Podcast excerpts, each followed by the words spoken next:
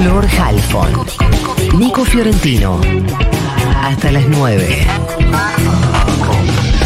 Futuro.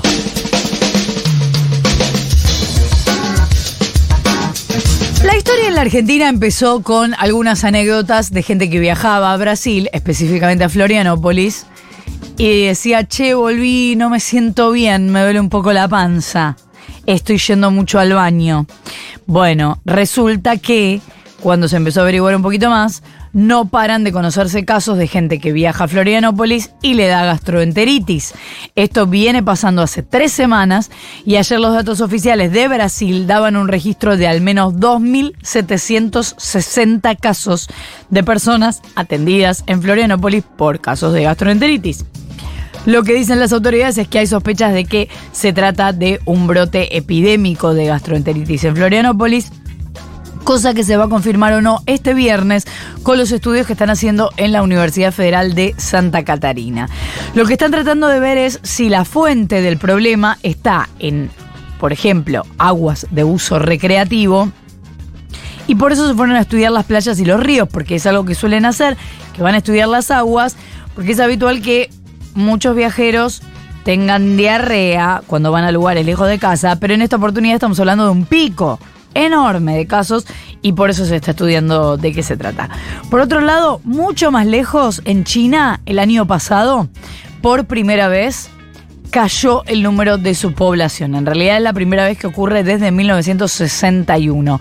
La Oficina Nacional de Estadísticas informó un descenso de alrededor de 850.000 personas en comparación con 2021, es decir, muere más gente de la que ha nacido y hoy son, está bien, vos me decís son un montón, pero casi un millón menos, es mucho, hoy son 1.411 millones 750 mil habitantes.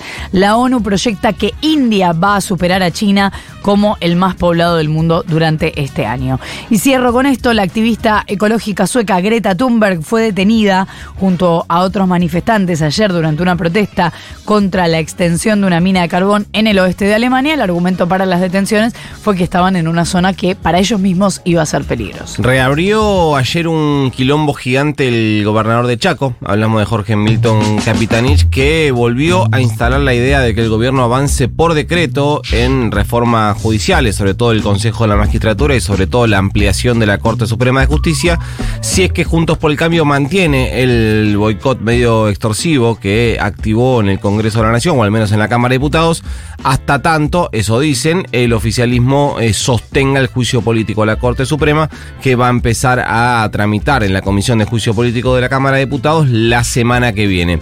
Eh, Capitanich habló de un bloqueo institucional y después dijo que hay iniciativas legislativas, estoy leyendo acá su textual, en las que hay que buscar el máximo nivel de consenso. Pero si no hay consenso, creo que por el consenso social y ciudadano, dice, hay que ir y trabajar en materia de instrumentación para un DNU. Esto lógicamente generó la respuesta automática de Juntos por el Cambio, brotaron comunicados, tweets, respuesta, declaraciones. Tuvo que salir, como pasa eh, habitualmente, el gobierno nacional vía off the record a desmentirlos. Si quieren saber qué dice el gobierno off the record, pueden encontrar sus respuestas tanto en La Nación como en eh, página 12. Hablan de que hacer eso tendría un costo político muy alto, que sería una especie de derrota digna porque luego cualquier decreto en ese sentido sería volteado por inconstitucional por el propio Poder Judicial que tiene a la cabeza la Corte Suprema de Justicia.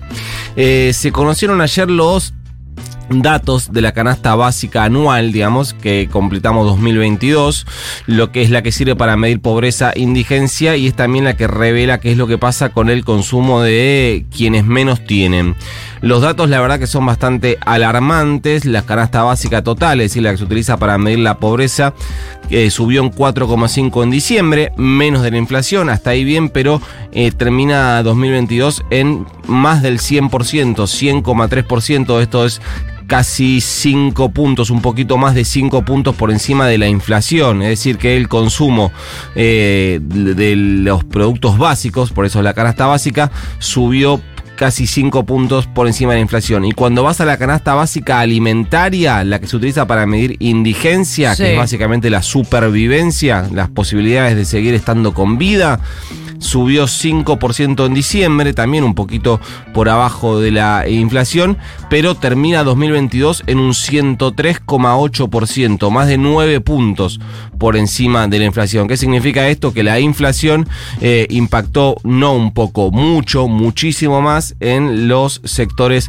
más pobres de la sociedad. Una familia tipo que en el caso del INDEC eh, la mide eh, compuesta por un varón de 35 años, una mujer de 31, un hijo varón de 6 y una hija mujer de 3. Eh, necesitó 152.515 pesos para no ser pobre y una casa, también porque no incorpora, no mide mm, la, posible, la necesidad de alquiler.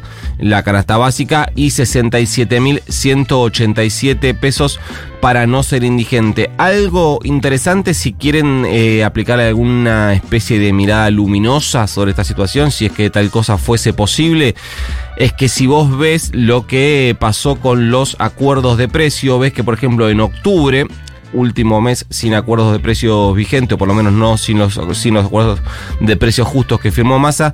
En octubre había sido 9,5 la inflación de canasta alimentaria, escuchen eso, 9,5 en un solo mes. Y 9% la canasta básica total. Y en noviembre y diciembre las dos, tanto la eh, básica como la alimentaria, crecieron por debajo de la inflación.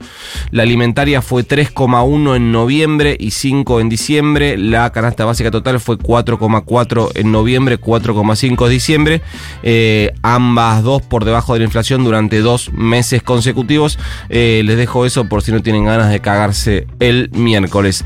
El dólar blues, esto sí se lo van a cagar si es que necesitan dólares y compran en el mercado ilegal porque viene subiendo 30 pesos en lo que va del año, está rozando los 380. Hay que decir que venía eh, corriendo por detrás de la inflación, ahora está empezando a acomodarse. Y por último, es espectacular esto de Clarín de hoy. A mí me da muchísima paja hacer eh, periodismo clarinista, pero con el tema control de precios están llegando a, a niveles exorbitantes. Hoy titula Clarín Leo piqueteros oficialistas irán a controlar precios en 25 supermercados de la costa atlántica. Dice, lo adelantaron a Clarín desde Somos Barrios de Pie. Primero, dos cosas. Eh, no sé cómo se, si lo contamos acá el lunes, que Barrios de Pie va a hacer eso en la costa atlántica.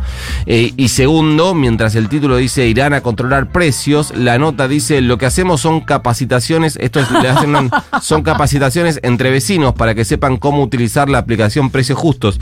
Digo esto y ni siquiera es que considero, o sea, si las organizaciones quisieran ir eh, a hacer un operativo, entrar a supermercados con el teléfono y em, con la app que es utiliza para, eh, para precios justos, eh, chequear que se esté cumpliendo y hacer las denuncias que se hacen la vía app, esto no tiene nada que ver con lo que pregunta el periodista. Dice, hay quienes creen que ustedes van a apretar a los comerciantes para que no suban los precios. En todo caso, los comerciantes tendrán que cumplir con los acuerdos. No, no entiendo bien cuál es el apriete, pero digo, más allá de esto, además de, la, opinión que uno pueda tener de qué rol tienen que jugar o no las organizaciones sociales en este sentido, eh, la propia nota desmiente el título, lo cual a mí me resulta directamente maravilloso. Pero eh, yo recuerdo mal, o ayer mismo fue que nos habías contado que la tapa decía piquete piqueteros, otra cosa, no me acuerdo, pero que también tenía que ver con el control de precios. piqueteros se suman al control de precios fue la tapa de Clarín de ayer, sí.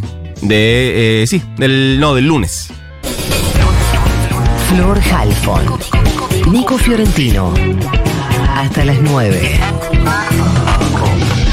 Futuro.